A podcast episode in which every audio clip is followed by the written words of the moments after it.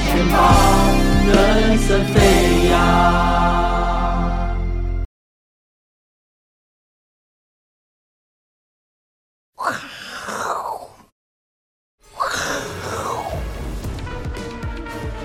欢迎收看，我是金钱豹，带了解金钱背后的故事。我是大 K 曾焕文。首先欢迎现场嘉宾，第一位呢是我们的报价王子，这个我们的好朋友资深分析师幸福哥。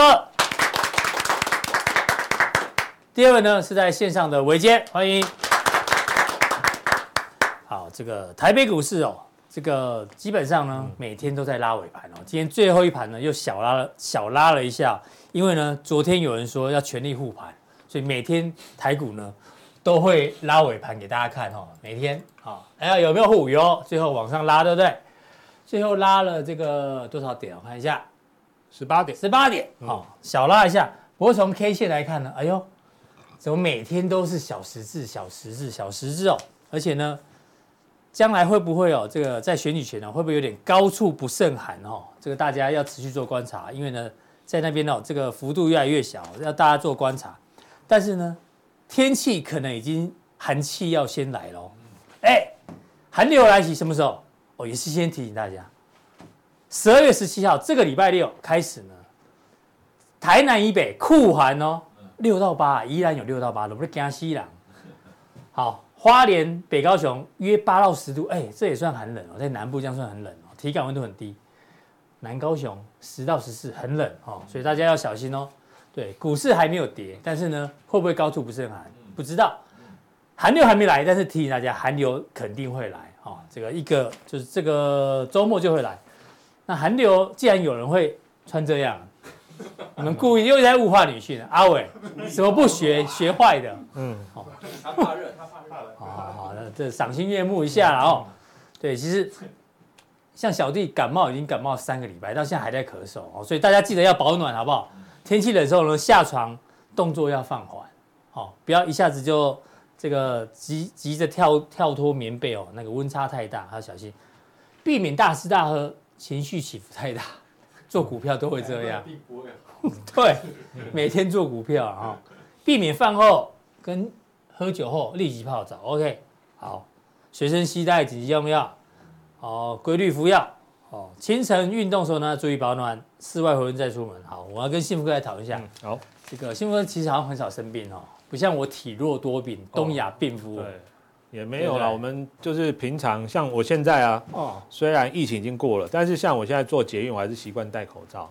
哦，好习惯。对对对，真的，因为因为其实哈。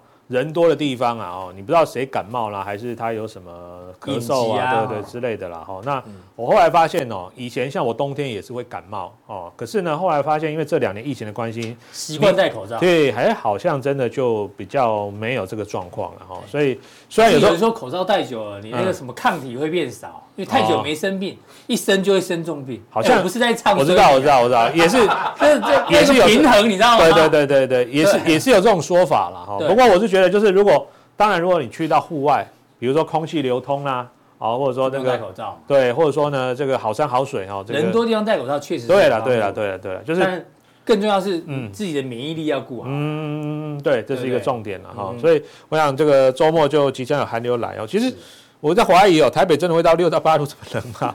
他说台南以北，哎，六到八有的地方就就结霜了呢。哎，对，会结霜，那个那个那个山上可能都已经。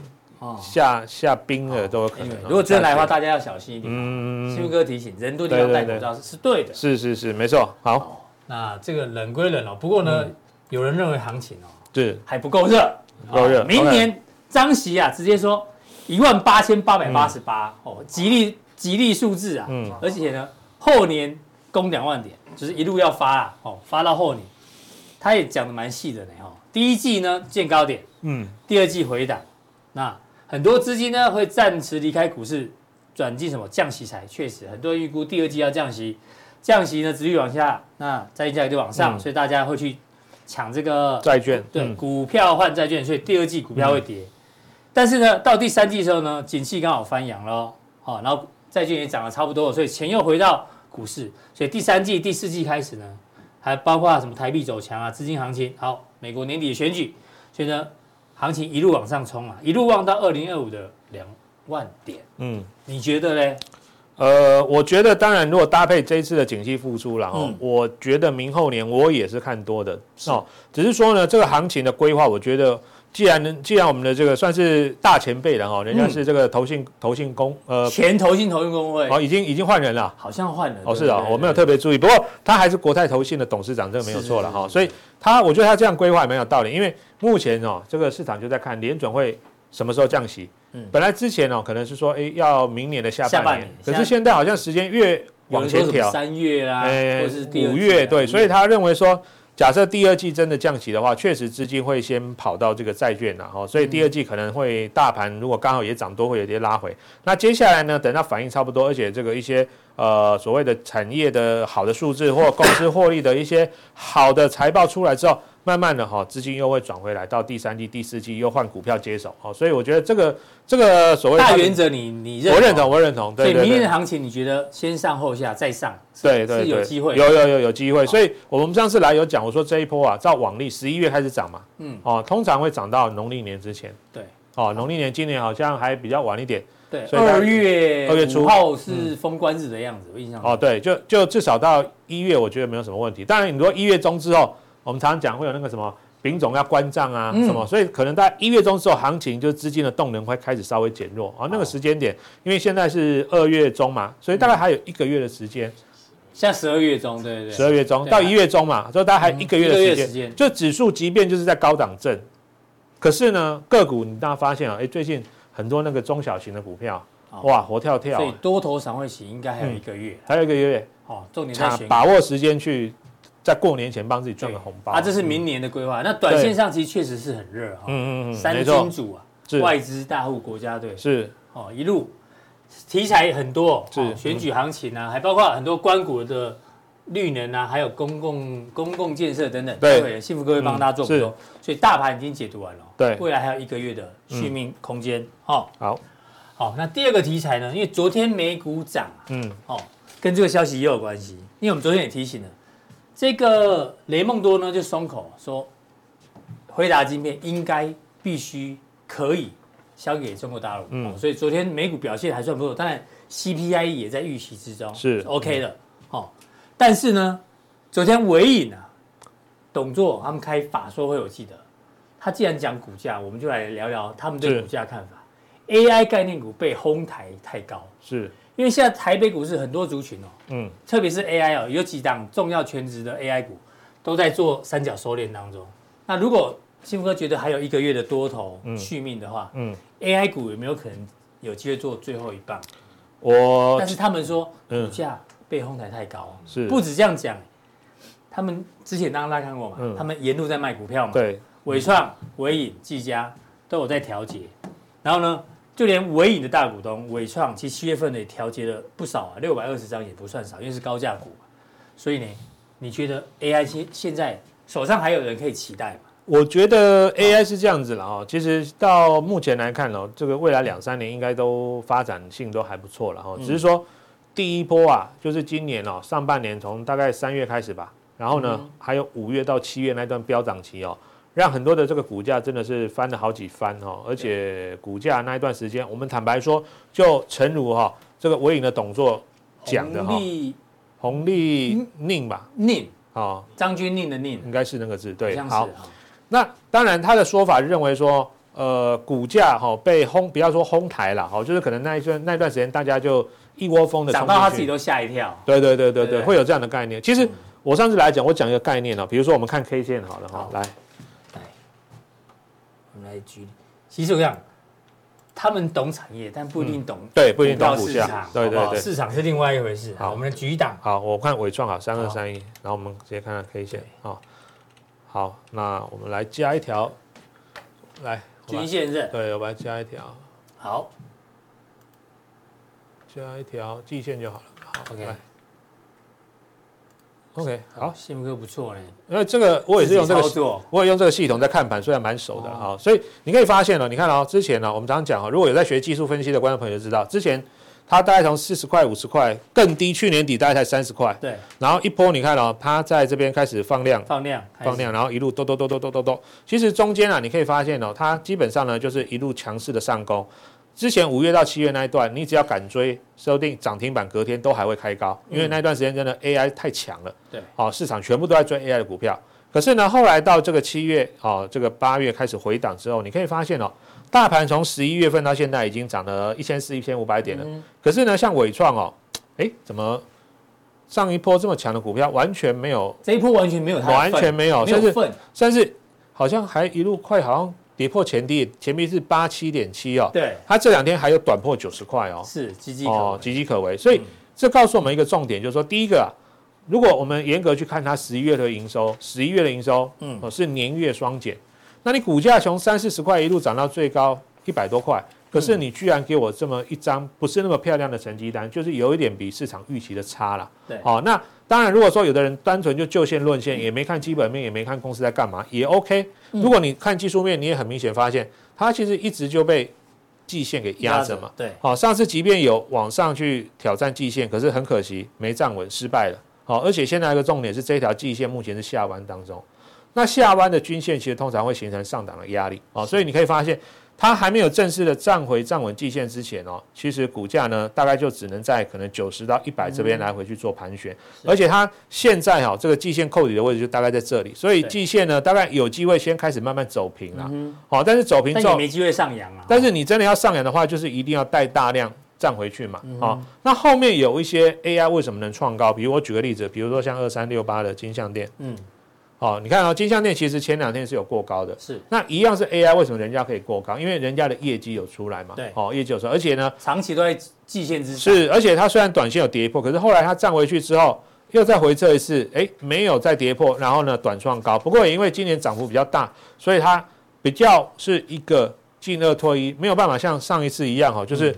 用那种快速的，你看直接从不到一百块飙到两百块，好，因为前一波是所有 AI 都在涨，那现在因为在高档区，所以比较方比较好的方式就是你要尽量挑数字已经出来的，而且至少要站回到季线之上，好，不然不然的话你，你你可能手上这些套牢的，不管像是伟创啦，哦，或者说像是广达啦，是，哦，广达也是啊，你看啊，一样是季线下弯嘛，然后呢一直站不回去，所以它就是大概在一百九到两百块这边。哦，晃啊晃啊晃啊晃，大盘涨了一千五百点，跟它没有关系。好，所以同样一只股票哦，很多人觉得五月到七月我随便做随便赚，就开个玩笑说，去下完单去上个厕所，回来就赚钱了。对，回来赚钱，甚至有时候可能去睡一觉起来，哎呀，怎么涨停了？哎，轻轻松松卖掉，下午去吃大餐。嗯。可是现在问题是哦，你现在去上厕所，哦，比如说我下完单上厕所，哦，像男生去尿尿，还没抖干净，股价已经杀下来了。哦，其实低个两滴股价对对对，现在其实你如果没有看盘的话，跟之前完全不一样，所以还是提醒大家了哈，要小心。所以我们刚问这个幸福哥，AI 会不会接最后一棒？其实两个关键，嗯，技术面要在季线之上，对对对，然后有业绩跟上来，对，要业绩，可能有机会接最后一棒，对对对。但是如果没有业绩啊，技术面又在季线之下了，接最后一棒的几率就降低了。对对，没错，对，不能不能说。AI 会一起涨，会一起跌，对，就是这样去分。对，之前是全部一起涨啊，沾到边都会涨，现在不一样哈，这个还是要大家注意一下。对，你刚刚讲到伟创，我突然想到一件事，是，看伟创它回到大概一百以下嘛，就开始整理了。是，那当初大股东卖的时候在哪里啊？我们说大股东卖的早，对不对？但是感觉它好像也没有卖错。我们来看一下刚刚的这个 CG 哦，伟创嘛，嗯，哦，伟创，伟创都已经加哦，哎，伟创，这是电脑。好，伟创，好好没，那六月六月哈，他六月开始调节，嗯，卖的早了一点了。七月那个最后一波的那个没没没没，但是位置可能跟现在没有差多少吧。对啊，他卖在六月嘛，在大概在这里，也在一百块吧，一百块上下了。那虽然他没有卖到最高，但是感觉也是回也是回来接近他们的这个，所以大股东卖股也是可以做一个参考。如果把时间拉长，是是是，终究还是回到他当初卖。股价的附近，嗯，没错。好，谢谢幸福哥对于 AI 的这个追追踪解读。嗯，下一个呢就要回到这个昨天开法说会的大同，其实讲的很不错呢。虽然股价今天没有涨，但之前有先涨一波。嗯，他说他的这个明年啊，明年的订单非常非常多，重电类满载。嗯，然后十一月营收期公布，最近啊，市电、中心电、亚力、华城，其实呢营收都是不错的，所以有基本面。嗯、然后呢，甚至华晨说他的订单来到二零二五年，嗯，所以有营收，然后呢又有。这个法人进场，对，所以这个题材应该还是可以继续追踪的，嗯，对，比较不受景气影响，嗯，对，因为这些哈都是公共工程的订单呐，嗯，那这些其实就跟景气外在景气波动的影响就比较没有那么大哈，因为这个都是政府拨预算哦。那其实我们来往下看一下啊，刚刚准备的资料哈。那今天我们来跟大家聊是这个台电的电网强韧计划，嗯，好，因为其实哦，水电水电啊，为什么？非常重要，因为这是民生必需品哦。今天不管是蓝的、绿的，甚至可能白的当选，anyway，不管谁当家做主，一定要把水电这两项民生物资给搞好，不然的话，是刚需啊。对对对对，这个不然的话，民怨四起啊。甚至你看现在，我们希望台积电跟留台湾，可是你那些高阶制成的，其实是非常耗水又耗电的哦。所以政府要帮台积电做好配套措施，不然的话，你说哎，人家即便有心要留下来，啊你。什么东西都没有，对啊，这个这个这个没办法嘛，哈，对，所以台电从去年开始啊，编了五千六百四十五亿的这个计划，而且你看到十年哦，是，哦，所以这个不是一个短期的题材，那里面就有一些，比如说市电啊、东元啊、中心电、亚力哦、华晨，嗯，这些哈，甚至像昨天开法说大同哈这些，对，好，那我们就简单讲一下这个台电的内容啊，其实。这个都上网都抓得到哦，这个是这都有公告，对，这是台电的哦，台电的一个资料，它短期两年之内要花八百七十亿哦，中期五年一千七百亿，长期呢十年要花三千亿哦，加起来就是我们刚刚讲那个五千六亿，对，那个数字哈，细项我就不念了，大家可以自己参考。是，好，那这边呢，我要找到一份法人报告哈，他就把目前台湾重电占公司营收一定比重以上的公司列出来，是。哦，那这边你看有中心电。做这个气气体绝缘开开关啊，那华晨主要是做变压器的啊，士电呢也有变压器啊，还有东元啊、大同，其实它还少列了像亚力这些公司了哈。不过我觉得都 OK 哈，这边你就可以稍微看一下它呃公司的这个占比，还有呢它主要的营订单状况，然后内外销比重，然后电力占业务的占比是。非常详细的。对，就除了大同之外，大同大概三成啊，其他像东元有五成以上，五成以上哈，这个。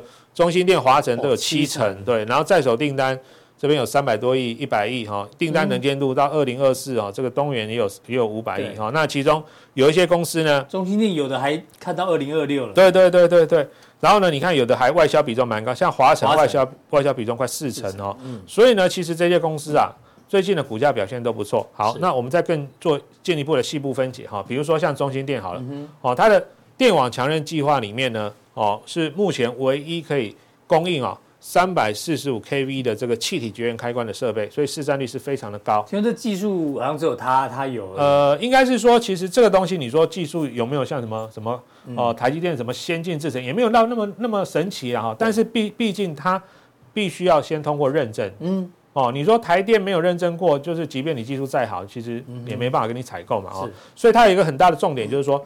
第一个，它一定是跟台电有长期合作，所以呢，其实这个市场毕竟现在已经很成熟，所以它是一个非常寡占的市场。嗯，你新的厂商要切入，其实很难的，不容易。所以基本上就大概这几家，哦，已经算是算是可以说是呃高门斗气的艺术了啊。哦，那你看啊，你看台电的标案占它营收的比重哈，大概有五十一个 percent 啊，五十一个 percent 啊。那其他还有变压器哈，台电的标案里面最重要的就是这个这个部分，气体绝缘这个，对对对对，啊，变压器大概三成啊。然后呢，这个是它的一个拆拆拆出来，就是不同规格的啦。嗯嗯。哦，那你看五十七趴，哦，是这个三百四十五哦 kV 的。哦，那这个其实呢，就是中心电的主要供应商。哦，你看到这里面的这个所谓的气体绝缘开关，就是这个哦比重最高。哦，这个比重给大家做参考。报告里面看到这句话，你就会嗯，也为眼睛为之一亮。是，中心电是强韧电网计划中最大受惠厂商。对对对。报告内容给大家。报告内容是这样。哈，好。然后呢，再来，我们再往下看了。另外一个是华晨，华晨对，那华晨的话，主要是做外销已经有四成了。对，它主要做变压器，所以这一次除了台湾之外呢，美国也是在做电网的更新，因为他们上一次大规模的基建也是三四十年前的事情了。美国只要来个台风或水灾，就就就断水断电了。对，他们基础设施很烂。对，所以他们的基础设施现在也是在做升，算是做升级或太旧换新了哈，所以。它呃，目前美国呢是全球最大的变压器进口商哦。那因为现在哈，这个这个这个产业，我们刚刚前面讲，它不是说多厉害的高科技，但是呢，它是一个很成熟的。可是目前来看的话，主要的生产厂商包括像亚洲哦，之前可能都跟中国大陆买，可是现在因为中美贸易战嘛，哦，所以中国呢，呃，美国就减少跟中国来做采购。那相对来说，这个就是台厂的机会哦，台厂的机会。所以这个也是呃，我们在看这家公司呢，除了我们台电本身的哦自己的一个电网更新的计划之外。美国现在也是在实行这样子的一个计划哈。好，那另外呢，我们再来看一档，就是试电哦，试电，士电的话呢，也是哦，有非常多的这个重电设备哈。它主要的客户，你看，其实就是台电嘛。对。好，长期供应电力相关设备哈，市占率三十五趴也不错啊。那另外一个重点，它有企鹅型的股东，对，它是有投资这个充电桩的哈。那我们来看一下它的营收比重啊，电力跟配电，你看占六成啊，车辆零组件。自动化设备大概占二十跟十六，所以它的重电比重呢也是有六十趴，也是比例还不错哦，还不错。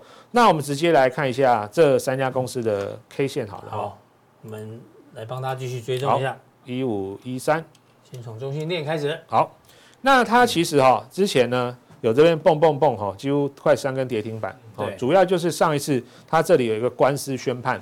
哦，对，云豹装甲车，对，云豹装甲车，对。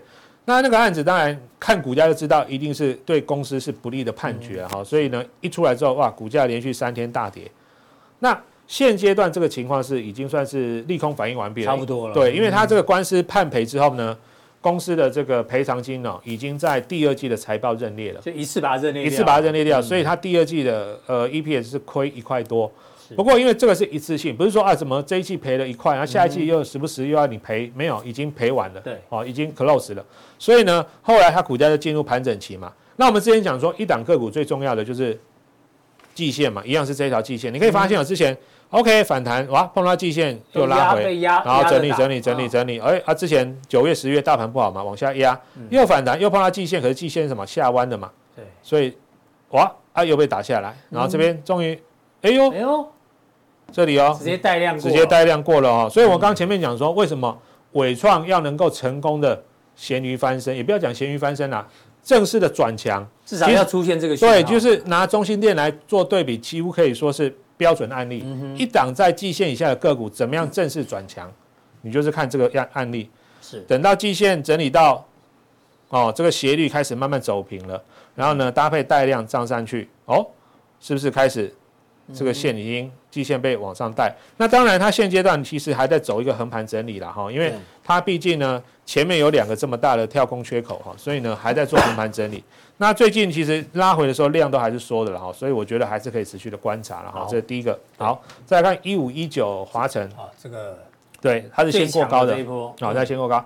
其实去年呢年底的时候股价大概才在五十块而已，哦，很多做股票做了一二十年的一些。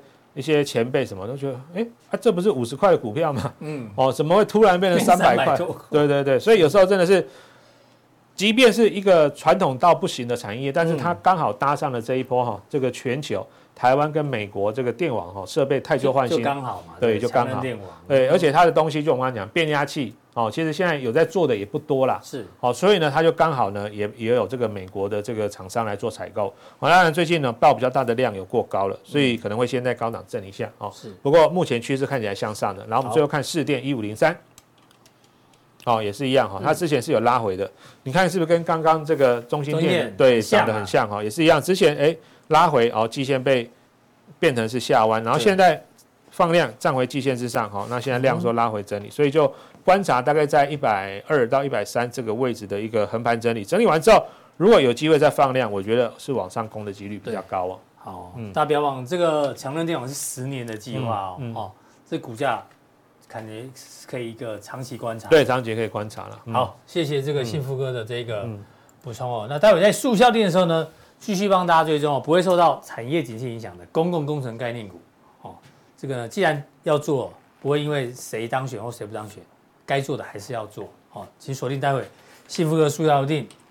那这边呢，要特别有个菜篮主要谢谢幸福哥啊。十一月八号的时候呢，就跟大家讲这个分享这个范例，耿鼎哦，耿鼎那时候才在这边嘛，二十九。好，那今天我记得好像。在三十六多吧，反正 anyway 他赚了两成，好，谢谢幸福哥，这个来我们平台分享哦，也也恭喜这位菜篮主有福分，好，OK，那我们下一位来宾呢是在线上的谁啊？伟杰。伟杰，好，我告诉你，伟杰要跟大家讲什么很重要哦。先让大家看一个图哦，因为呢，每次到岁末年终的时候呢，很多的投行啊都在规划，规划什么？规划那个图下面，图下面哦，好，很都要规划呢。这个明年的看法哦，伟杰看了很多的报告跟大家分享。那我们这边有个图哦，给大家做参考。这个呢，这个图很有意思哦，就是每一年什么样的板块涨幅排行榜。比如说去年涨最多的哦，这应该看得到吧？看得到。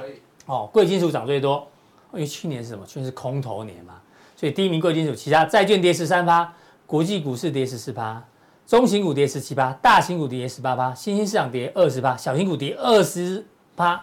房地产跌二十五趴，去年是空头年，哦，那今年到第三季为止，哦，现在大型股、大盘股就是大型股，哦，大型股十三趴，国际股是七趴，所谓国际股市就是美国以外的啦，哦，待会跟大家讲。那中型股、新兴市场，那这给大家看什么呢？大型股到底好不好？长期来看，哎呦，从二零一三年以来，大型股的排行榜，不管遇到多头空头，它好像表现都在前半段。所以呢，大型股可能适合长期投资哦，给大家做参考。那这个中型股呢？哎呦，中型股呢，好像比大型股稍微弱一点点，但是也勉强可以接受。好，每一年的表现。那另外呢，新兴市场的话呢，哎呦，波动就很大，大烂、大好、大坏、大好，好不好？新兴市场波动比较大。那小型股呢？我们看一下小型股，小型股也一样，波动就很大。那它通常很好之后呢，就坏两年。哎呦，现在会不会否极泰来？哦，搞不好明年一万八千八百八十八或者两万点，搞不好小新股也有机会哦，给大家参考。那最近大家很爱的债券呢？债券哦，其实呢，过去大部分都不好，只有二零一八一次，哎，它也不是好，二零一八也是空头年，它只是全年没有跌而已，就第一名。一，对，它没有涨，它只是没有跌而已，因为其他都跌翻了，你知道吗？债券去年空头也是跌翻了。今年是稍微反弹而已，OK，然后再来房地产哈，这大家参考，这些都是好像有个景气循环啊，房地产的景气循环，好玩就是变烂，烂了变好，OK，啊烂了两年，明后年会不会好？大家参考哦，这个历史统计的贵金属也一样，波动很大。好，这个表格如果大家有兴趣的话呢，哦，可以跟我们要，我们可以把链接给大家，大家可以看一下景气循环的一个变化。那伟杰也要。把很多投行规划明年的看法呢，给大家做一个分享。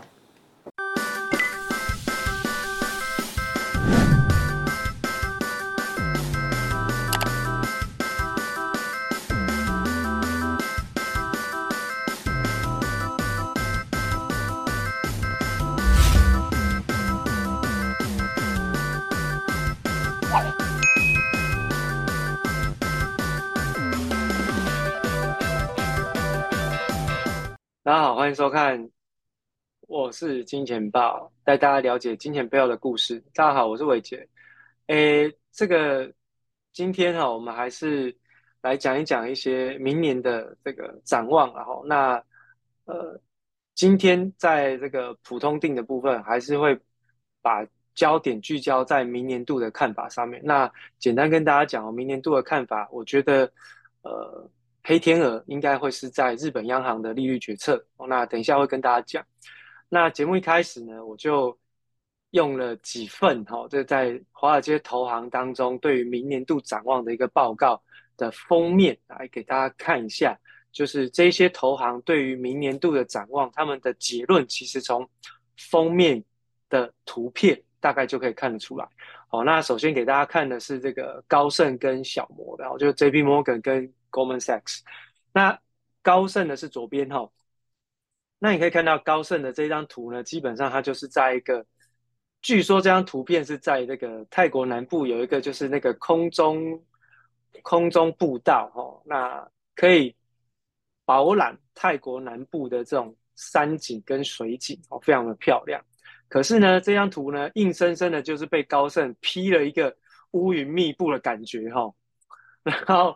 这个高空，这个高空步道哦，基本上在旁边有这些绳索在做一些支撑，然后那种感觉就会，你会，我看到这张图片，我就觉得哦，好可怕，第一个我当然我有点惧高症哦，那对高处的地方我是不太敢去。那第二个呢，就是诶，为什么可以看到说好可以看到的美丽的景色都看不到，然后一片都是雾茫茫哦，都是云哦，看不清楚前方到底是什么。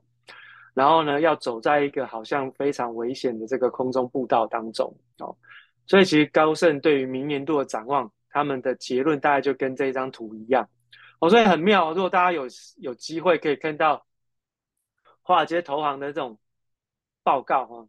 封面图片也是很重要的一环哦，即便看不到内容啊，看到图片大概也知道结论。那右手边呢，就是小模的部分哦。那黑色涂掉的是我我在看的时候，它就已经被涂掉了哈。那这个是当然是他们报告内容的索引哦。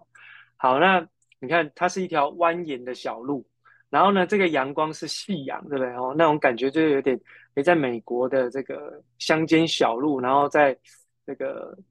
指引哈旅人回家的那种感觉哈，那它是一个下坡的蜿蜒的道路，然后呢，伴随的是夕阳无限好的感觉哦。那当然，你看到这个图片呢，你一定就会直接想哦，蜿蜒的道路肯定明年呢是非常曲折的一年，而且呢，它是走下坡，所以代表明年度小摩的预期大概不会太好。然后呢，又是夕阳哦，所以就代表说现在呢，他们虽然认为。哎，股票市场好像都还在准备要创新高的过程，好像都很强势，但到了明年似乎就已经，哎，看到夕阳黄昏的这样的一个状况，所以好像明年不是太好。好，那我们来看下一张。那下一张图卡呢，就是左手边是瑞银哈，右手边是大摩。我先讲大摩哈，因为大摩比较看得懂，因为直觉一看就是，哎，在海边的这个道路上面啊。右手边呢是这个山壁哦，然后也是一样是蜿蜒看不到尽头的道路，但左边呢有一个小心落石的这个注意的符号。那同样的这条路也是一路的往下走哦，所以其实对大摩来说，明年度呢在这一条道路上面一样也是蜿蜒崎岖，而且呢要小心落石的风险。那同样它的方向也是往下走，只是它不是陡坡哦，各位它不是陡坡，它是缓降坡。所以呢，对大摩来说呢，哎，明年度好像他的看法就跟这个刚刚的小摩有点雷同，对不对？好，那看到瑞银哦，瑞银，我看到这个图片的时候，我根本不知道他要告诉我什么。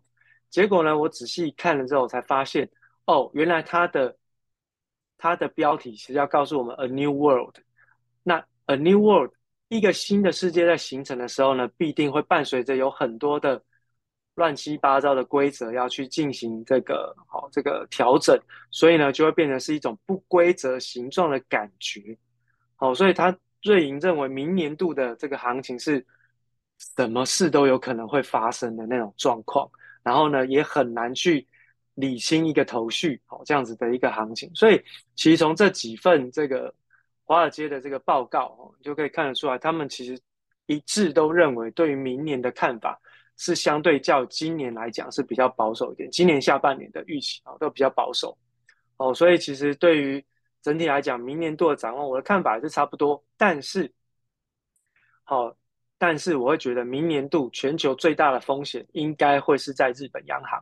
好，所以我们来看一下下一张图卡哦。那这个其实就是从这个 Bloomberg 里面头揭露出来的这个新闻哈。那在这个是十二月十一号我找到的新闻，不过。真正的这个日本央行的利率政策传出来的这个消息是在十二月八号，更早以前。哦，那十二月八号，大家应该都知道说，其实这个日元的汇率上面出现了蛮明确的一个波动，直接从一百四十八掉到一百四十二，一度来到准备要掉到一百四十一。好，所以这个波动其实非常大。最主要的原因就是日本央行传出来，就是说他们对于所谓的负利率政策。他们是不是要解？他们不是一步一步来，是直接就直接把它取消，就进入到升息。那这个状况就变得非常的极端的政策。所以为什么日元它的汇率会出现这么大的波动？原因是因为他们没有一步一步。原先市场上在预估日本央行的利率决策都是说，哎，我先放宽，比如说十年期公债的那个利率的波动区间，放宽完了之后，再一步一步一步的引导它。结束负利率，然后再进入到升息。可是，在十二月八号传出来的消息是，我直接就要把负利率的政策解除，然后进入到升息行情，所以才形成了这个日元汇率大幅度的一个波动。哦，那还好呢。呃，伟杰之前去这个哦日本考察田野调查消费者的这个状况的时候呢，是在一百五哦，所以其实还算不错啦哈，运气不错。好，那回来跟大家讲哦，那现在就是关键就是年底之前。十二月十九号，就是下个礼拜哈，那要决定它会不会直接的结束负利率政策。哎，这个一结束，其实就非常的可怕。当然，呃，这两天的新闻是说，日本央行在今年是不会有这样子的一个动作。所以呢，这个日元的汇率又从一百四十二又反弹回到一百四十五这附近来回做震荡，然后慢慢的又要往一百五附近做靠拢。哦，大概是这样子，因为。日元的汇率，它大概就会跟着日本央行的这个政策的方向哦去进行波动。那为什么会这样子哈？我们还是要跟大家讲，基本上对于日本来说，他们的通货膨胀是非常的严重的哈。那日本其实大概是就伟杰所了解的国家里面，唯一一个有所谓的验验高还原制，也就是说，在日元升值的时候，他们会把物价的这个。的这个差距还给人民，就是说你在你会真的身为日本国民，你会感受到日元的购买力有上升。比如说去买松屋的这个冻饭的时候，原本哦、可能你的日元是在正常区间的时候，可能一碗就是三百块哦日币。可是当它在升值的时候，它告诉你说啊一碗可能两百五或是两百八。哦，我是举例，那你就会实际上就会感受到哦物价变便宜，我的货币购买力变高了。好、哦，日本是。至少就我了解的国家里面是有这样子的一个制度的一个地方哦，经济体。那最近我其实去日本看了一下，发现其实从食衣住行的这个物价，大概平均涨幅都会都有大概百分之三十以上哦，所以其实他们的物价哦，通膨的状况其实是非常非常严重的哦，所以对于日本国民来说压力是比较大一点点，所以当然不得不在这边进行一些利率政策的一个调整。哦，可是呢，这来来回回的一个反复，其实最重要的关键点，为什么会说它是跟明年度的这个黑天鹅会有关系？哦，我们来看下一张图卡。哈，下一张图卡的部分，我再跟大家讲。哈，底图的部分是这个美呃日本的这个货币政策。哦，那小图呢是日本的殖利率曲线。好，日本的殖利率曲线。那我先讲底底图，然后那。过去从本世纪以来，哈，就是从呃二十二十一世纪以来，哈，呃，你可以看到每一次日本只要准备要升息，哦，那它就会碰到比较大的事件，比如说像我圆圈圈圈起来这边，它一准备要升息，它就碰到两千年的网络泡沫，然后呢，零六零七年准备要升息的时候呢，哎，升息之后呢，哎，刚好就碰到次贷海啸，所以你可以几乎都这样讲哦，每次只要看到日本要升息。要么就是全球会出大事，诶，其实你也可以这样讲，当日本要升息的时候，就会变成是全球的经济衰退的最后一棒。只要你看到它要升息，那经济衰退就准备要到来。好，基本上你可以去把它这样做一个简单的结论去做观察。那现在呢，在利率的部分是没有出现升息的状况，所以说，诶，一升息嘛就会出事。好，所以为什么好像在这边日本央行有点怕怕的？哈。所以呢，在利率的部分，可能还要稍微留意一下。今年我觉得应该机会不太大，但是明年度什么时候要升息哦，那就是非常的关键。因为只要一旦升息，大家就知道资金的成本会变变高，然后呢，全球唯一一个哦，就是超宽松、资金成本超低的这个套利交易的货币，它的资金成本也即将结束嘛，就是零零成本的货币哦，即将要结束。所以呢，套利交易就会出现大规模的一个回流。好，那我们先来看这张小图的部分是这个日本的殖利率曲线。哦，那在日本殖利率曲线呢，我用这个呃红色箭头有标出来一个，就是它是一年以前的殖利率曲线，它在十年期那个地方有一个凸点，有没有？有一个凸点啊，就有一个凹点啊，有个凹点凹进去的地方，现在已经快要被市场上抹平了。好，就是说这个。凹凹下去的地方，哎，已经开始慢慢的要恢复到正常。因为为什么会有这个凹点？是因为日本的这个利率政策是以十年期的日本公债的利率当成是一个护盘的标的，所以其实长期它的利率水准是会被政府所控制，所以出现了一个很不正常的凹点，很不正常的凹点。那通常债券交易员看到这种凹点，不正常的凹点，他就会去进行操作，直到这个凹点被抹平为止。那现在呢，已经几乎被市场上快要抹平，那代表什么？日本的公债其实价格是在往下跌，往下跌。好，所以其实日本的债券市场的波动其实非常的明显。啊，也就是说，这个过去呢，哦，全球唯一的负利率的债券即将要从日，即将要从世界上销声匿迹。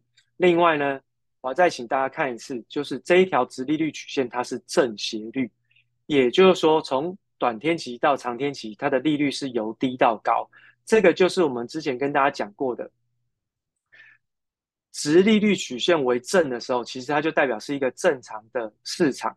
也就是说，根据这张殖利率曲线，你会知道，在日本的市场金融市场投资，你要找什么？你要找天期越久的资产去进行投资，你的报酬率就会跟着长大，就会跟着变高。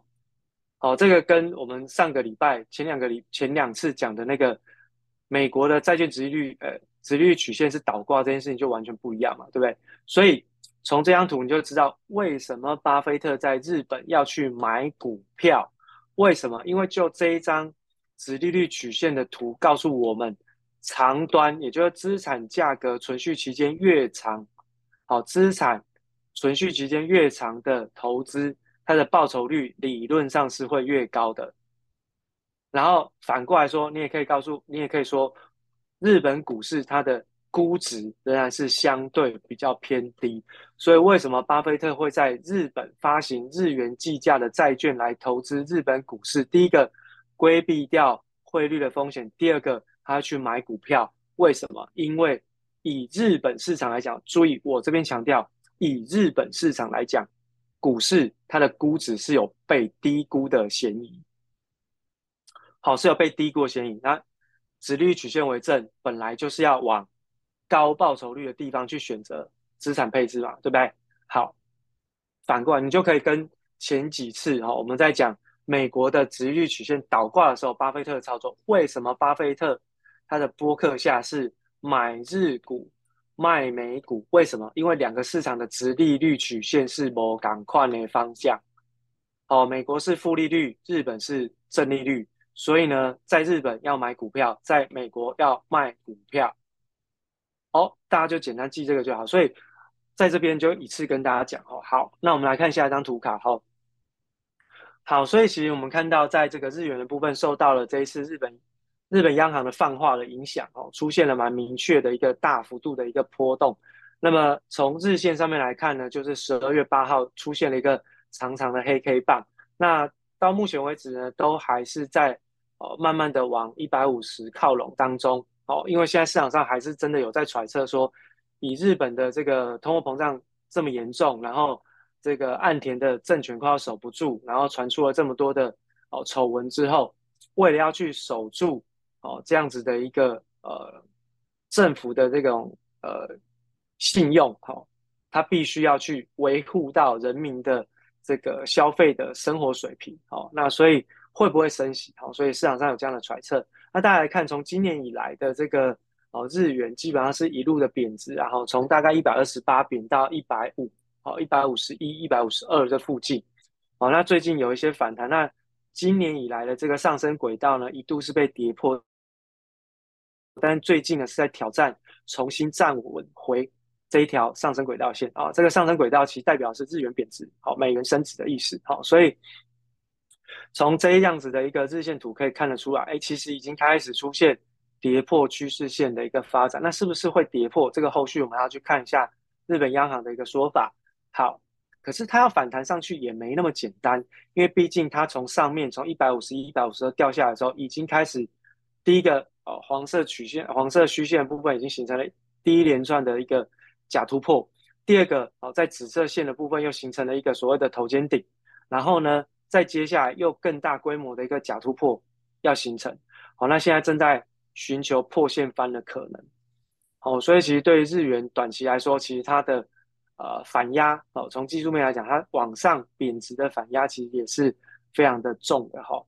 好，那从长期的角度来看，日元到这边来讲，从波段长角度哦，月线的这个波段涨幅来说，也已经进入到了满足的一个时间点，所以在这边你说日元要在大幅度贬值的可能性，其实已经下降非常非常的多。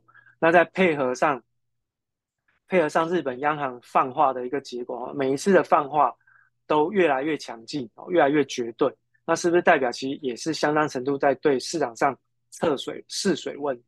哦，当我一旦真的升息的时候会怎样？哦，会怎样？那当然，我还是跟大家讲，一旦一升息，全球两兆美元计呃，全球两兆美元的这个所谓的渡边代贷的这个所谓套利交易的这个资金就会开始出现板块的挪移。这两兆美元当中，其实大概有一兆美元是比较活泼的哈，所以大概可能可以从一兆美元的这个流动来去做观察。哦，所以当日币开始出现，因为套利交易结束，然后呢，日本央行升息，套利交易结束，它会有大量返回日元，呃，返回日本的这个状况。那一旦大量的资金涌向日元，那当然日元就有可能会出现升值的一个状况。那一旦日元出现升值，那么当然对于日股来说，压力就会十分的沉重。我们来看下一张图。好，下一张图呢是日。日经二二五的指数，它的月线啊的走势，那我大概有用这个数字啊，把这个日元的汇率标在上面，是呃配让大家一起配合着看。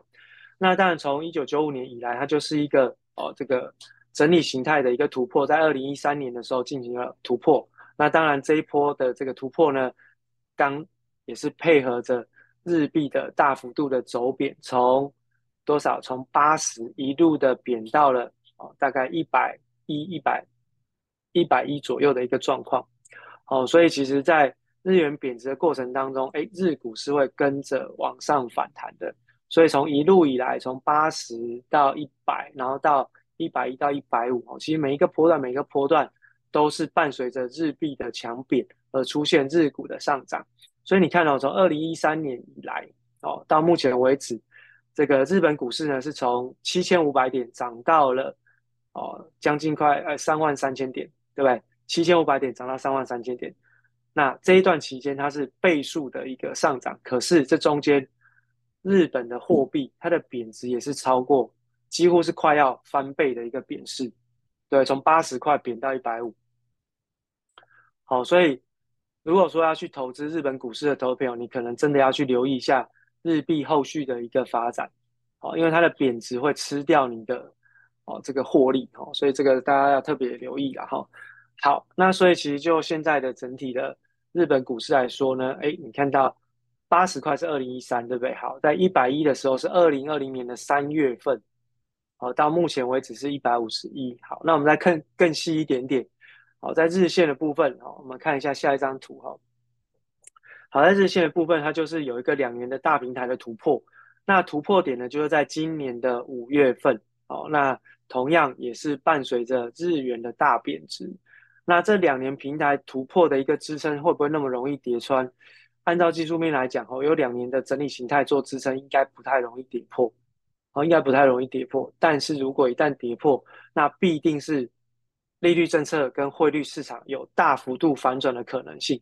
才会让它这个大平台有跌破的机会，好，所以你可以看它从一百二十八贬到一百五十一，哎，你的股市呢，同样就是从多少啊？大概是两万六千点附近涨到了三万三，涨七千点，好，然后贬了贬了快啊两三成的这个日本的股市，好，那所以其实就股市的一个上涨的状况来说呢，当然明年度的日元的升值就会影响到。日经的走势就会影响到日股的走势，好，所以即便好这个日元在升值，好，投资日本的资产好像在币别上面有占到汇率上的优势，但是你在资产价格上面的减损可能会遭受到更大的压力，好，那至少如果说一旦出现了反转，光是一百五要回到一百二十八这一段，哦，就是说刚刚我们提到从两万六这附近涨到三万二的这一段。就要先被消灭掉，哦，就要先被消灭掉。那所以如果后续回来的资金越来越多，一旦这件事情发酵，哎，日股的压力哦就会可想而知，非常的沉重了哈。因此就整体来说哈，呃，我还是认为说，在日本股市的部分应该会受到日本央行的一个利率政策的影响，而出现大幅度的一个调整。那每一个人都想要学巴菲特哦，去投资日本股市哦，都觉得日本股市的这个估值是偏低的，没有错，日本股市的估值是偏低的。但是如果你把它放到全球的这个投资范围架构当中，你是不是真的一定要去选择日本股市？那就未必。为什么？以现在目前看起来，日本股市的报酬率应该是大概在百分之三。可是你现在想想看哦，当美国十年期公债已经出现了一个百分点左右的一个回档上，它都大概还有在百分之四。如果是以绝对报酬的角度去做观察，你又何必一定要去买日经的这个买日本股市当成是一个长长期投资？更何况以现在目前的日本股市的位阶来讲，它是位在过去这二十年以来的高点附近，等于是你相当程度有点追高了。哦，就是说你今年看到。